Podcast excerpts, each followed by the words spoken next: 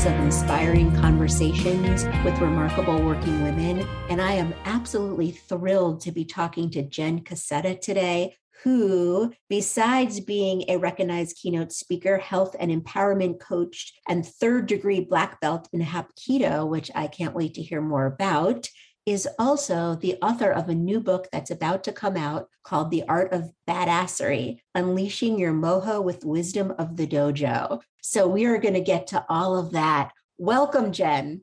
Thank you so much for having me, Katie. And hello, everyone out there listening. So I was reading the descriptor for the book, your book that's coming out in August. And it says this book is for any woman who feels burned out, beaten down, or like she might break under the pressure. And for these women, which I think is pretty much everyone right now, including myself, you teach a unique brand of badassery, how to get back up no matter what life throws at you, how to level up your mind, body, and spirit, and how to turn your setbacks into superpowers, which sounds amazing. So let's just sort of, you know, dive right in because I think it's incredibly difficult not to feel burned out, you know, and somewhat beaten down after the collective last two years we've all been through. So could we uh, please start by talking about how to acknowledge this and yet mm-hmm. move beyond it? Absolutely. And that is the first chapter of the book, Katie, which is Excellent. titled, yeah, yeah. The first chapter is Embrace the Suck, um, which is a term that, to be honest, I thought I made up, but I totally didn't. I realized that the military has been using this phrase far before me um, for times when, you know, that that suck essentially. Life is not one long smooth ride and i think everyone especially after the last two years can acknowledge that now. Um, for for a lot of people the pandemic was that first huge majorly sucky thing that happened in their life. For a lot of us not so much. We've been through those times before and we've done the work and we've gotten back up. So the the book is kind of laid out like a martial artist's journey from white belt to black belt. And the metaphor, you know, I really use martial arts because A, I love it and it's my background, but really as a metaphor for women specifically, or especially. I mean, uh, again, the lessons apply to anybody really, but I wrote it for women. And as a white belt, if you think about going to a dojo, which is like a training center, right, for martial artists, that first time you step onto the mat and you know you're you're using muscles that you've never worked before you're stretching you're conditioning you're sore it hurts. And then all of a sudden you're faced with these opponents that are trying to kick you and punch you and knock you down. And you know it, it's the mental game of being like okay this might suck and i'm going to get on that mat and i'm going to do it any do the work anyway because i know that it's just going to get better over time I know that I'm going to get stronger, both physically and mentally and spiritually. Um, and again, and, and then, you know, obviously in real life, our dojo is our places of work, our home, our favorite bars and restaurants, where our commute, right? Wherever we live, wherever we get to do this work, wherever we're meeting our, you know, quote unquote opponents in life, whether that be a pandemic, a financial hardship, a divorce, a relationship lost, a person loss, grief, you know, all these things, disappointment, these things that we all collectively experience. So once you get in the mindset that you're ready to do the work, are there certain, and I don't mean to simplify this. I mean, this is a whole book, this is a whole of lifestyle, course. but yeah. are there certain techniques that we can start with and use? Yes, there are actually. um, in the book, uh, in that first chapter, there's an exercise that I love and I use it with my clients as well, which is to um, essentially go back in your past, create this like timeline and visualize it in front of you and just kind of look back and remember all those times that sucked. And I call it your greatest shits list. I hope that's okay to say. of course. it's kind of like your hits list, but the opposite. Right. Um, you know, all those times where it was like so challenging to get out of bed in the morning, so challenging to finish your day or whatever you're going through and struggling with. Um, and then the reason for that exercise is to then go back and look at each time and see which of you which essentially secret weapons i call them that you've created because of them not in spite of them. Mm-hmm. some people like to use the word superpowers but again my going back to the martial arts metaphor a secret weapon i used to watch you know when i was a, a lowly white belt practicing hapkido um, i would watch these other black belts right? A lot of women were in the school that i trained in and they were so fierce and I would watch them spar. And each one of them I realized had their own little secret weapon. So whether it was their spinning hook kick or their turning back kick or whatever, you know, weapon that they had, I realized that they drilled this over and over and over again. And they developed it because they've been knocked down in many fights before. Um, they developed it through the struggle and the battles that they were faced with. Um, and I just think that's really true in life. And our secret weapons, you know, again, they're not punches or kicks, but our secret weapons can look like building empathy or generosity or leadership qualities, perseverance, resilience, right? These are all amazing weapons that we can have to move us through any other life challenges that are going to come in our future. That's really interesting because people are always saying, a lot of times I've heard people say when you're doing a job search, well, think about what your superpower is. And I mm-hmm. find a lot of times women, especially, don't give themselves enough credit for what they're really good at because mm-hmm. women are sort of conditioned. Okay, this is a generalization, but I do happen to believe it's true. They're kind of conditioned to just take on so much and not take that bit of time and celebrate what they're great at. Yeah yeah that's absolutely true and and like i said things like empathy or generosity can be your superpower secret weapon um where yeah we probably weren't told that those are amazing qualities in business but they actually really are. Yeah so i love the idea that it talks about in your book and that you talk about about flexing your mental muscle and rising above your fears and at the end of all my interviews and i'm going to ask you as well, Jen. I mm-hmm. ask for one piece of advice. And it's interesting because I've noticed over the years, and I cannot even believe, but I have been interviewing women, not just for this podcast, but for different things for 12 years. And a lot of women say, don't let fear guide you or be fearless Mm. But that's a really hard thing to do. And I don't even know if that's possible. I mean, I always think kind of you come from more of a sense of strength if you recognize your fear and you don't let your fear guide you or rule you. And I'd love to understand how you think about fear and, and rising above your fear. Yes, that's such a good point, And I'm with you on that.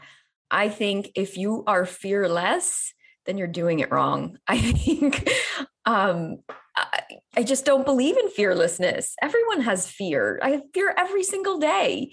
Fear, uh, you know, when I do a post, fear when I create something, fear all, all these things you know it's not just fear of walking out in a dark alley it's you know which i talk about when we're when i'm teaching self-defense but but there's tons of fears and i think again, that's the mental muscle that you're building. You're flexing every time that you stay steady in the face of adversity. Every time you do the thing anyway, anytime you put yourself out there, you're overcoming the fear.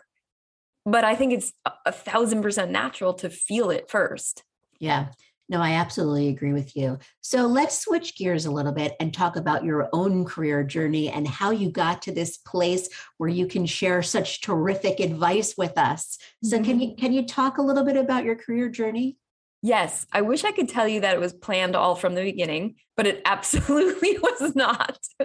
Um, I always feel like I'm a terrible career advice giver because my career has been a series of figuring out the next step on the fly um, it did start with some lofty goals and visions. It took me a long time, to be honest, to realize those goals of becoming a public speaker and writing a book and all these things. I mean, it's been a 22 year journey.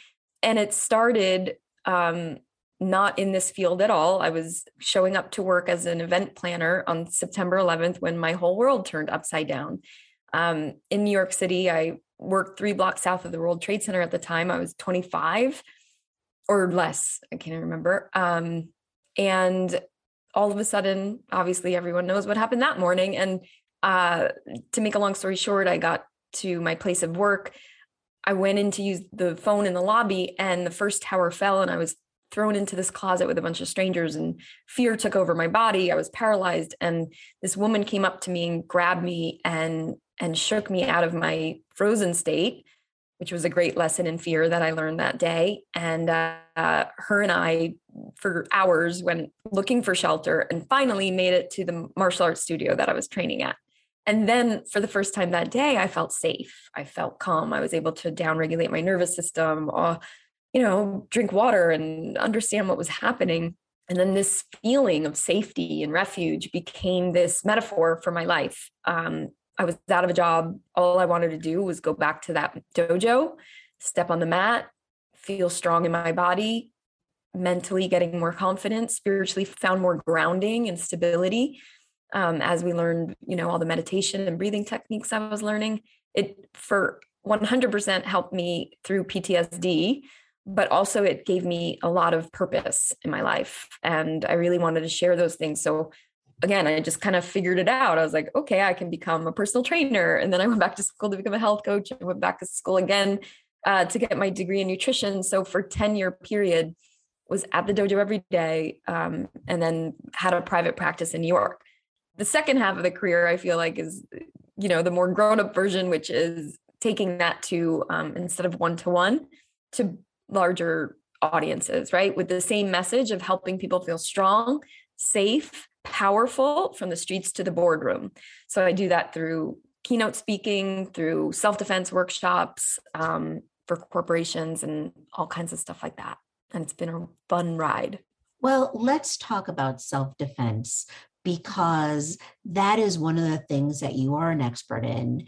And I think, especially in this bananas time, which seems like a trivial way to put it, a lot of women don't feel particularly safe. In fact, I just got my daughter and my nieces and my sister, my mom, this little thing called Birdie, which I had seen on Instagram that mm-hmm. makes a huge loud sound if you feel like you might be in trouble. Um, yep. Are there a few lessons in safety that you can share with us, please? Yes, absolutely. Um, there's so many i don't know where to begin but essentially um, walking you through high level um, my program which starts with the abcs which is awareness. I mean as common sense as it sounds using your awareness and tap and being able to tap into your intuition um, is your greatest gift and your greatest weapon essentially against danger of any kind really. So mm. out and about alert and calm heads out of our phones, you know, phones away, earbuds away ish. You know, I hate to tell people, don't do this and don't do that. But essentially, the more aware we are, the more we can take in. When we're taking in information around us, we're scanning for red flags naturally. There's a part of our brain that does that naturally. If we're too busy, we won't hear those messages. When we are tuned in, we'll feel that fear. We'll feel the messages, our intuition, is giving us and guiding us towards safety, towards purpose, towards happiness, even. It's there for everyone. You don't have to be a psychic or intuitive, right? Everyone has that intuition, and it's a muscle that you build by practicing listening to it. So, if you do, and this reminds me, I'll never forget this. My sister and I were watching Oprah when we were in high school, and there was this man on. I even remember his name. His name was Gavin DeBecker. Gavin DeBecker.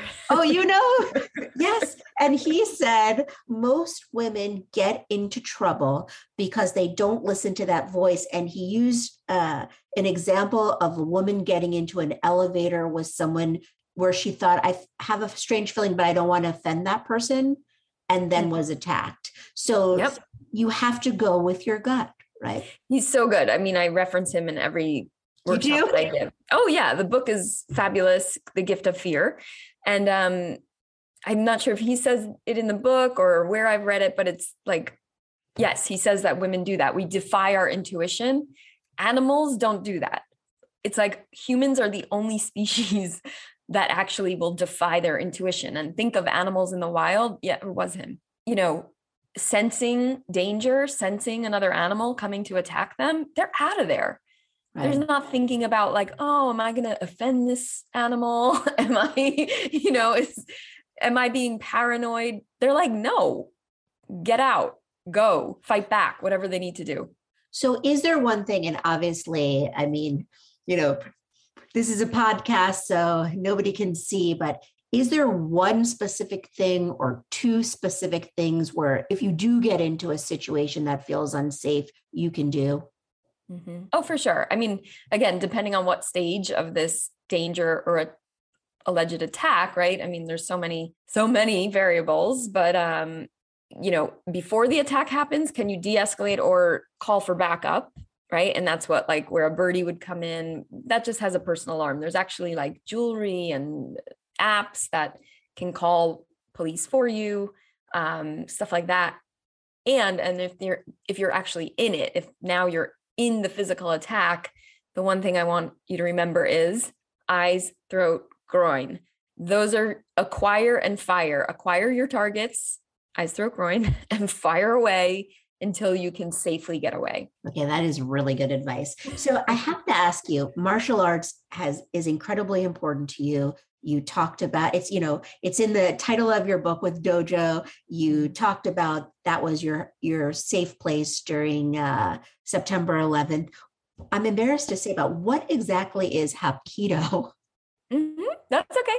Um, it's a style of martial arts. So if you think of martial arts like an umbrella, um, then there are all these different styles of martial arts. Again, mostly where they originated from Korea, Japan, China, right? So um, Hapkido is a Korean style of martial arts, and it's a very um, underrated because I just don't think it's as popular as you know karate or taekwondo and the ones that you hear about a lot or these days jujitsu, Brazilian jujitsu mainly. Um, but it's really, really awesome. It, and it's truly mind, body, and spirit.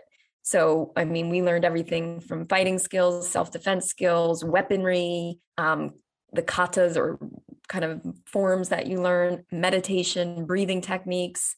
Oh, it's just such a beautiful art. And it really is an art and not a sport, which is like the jujitsu and the other kind of um, MMA uh, things that you see.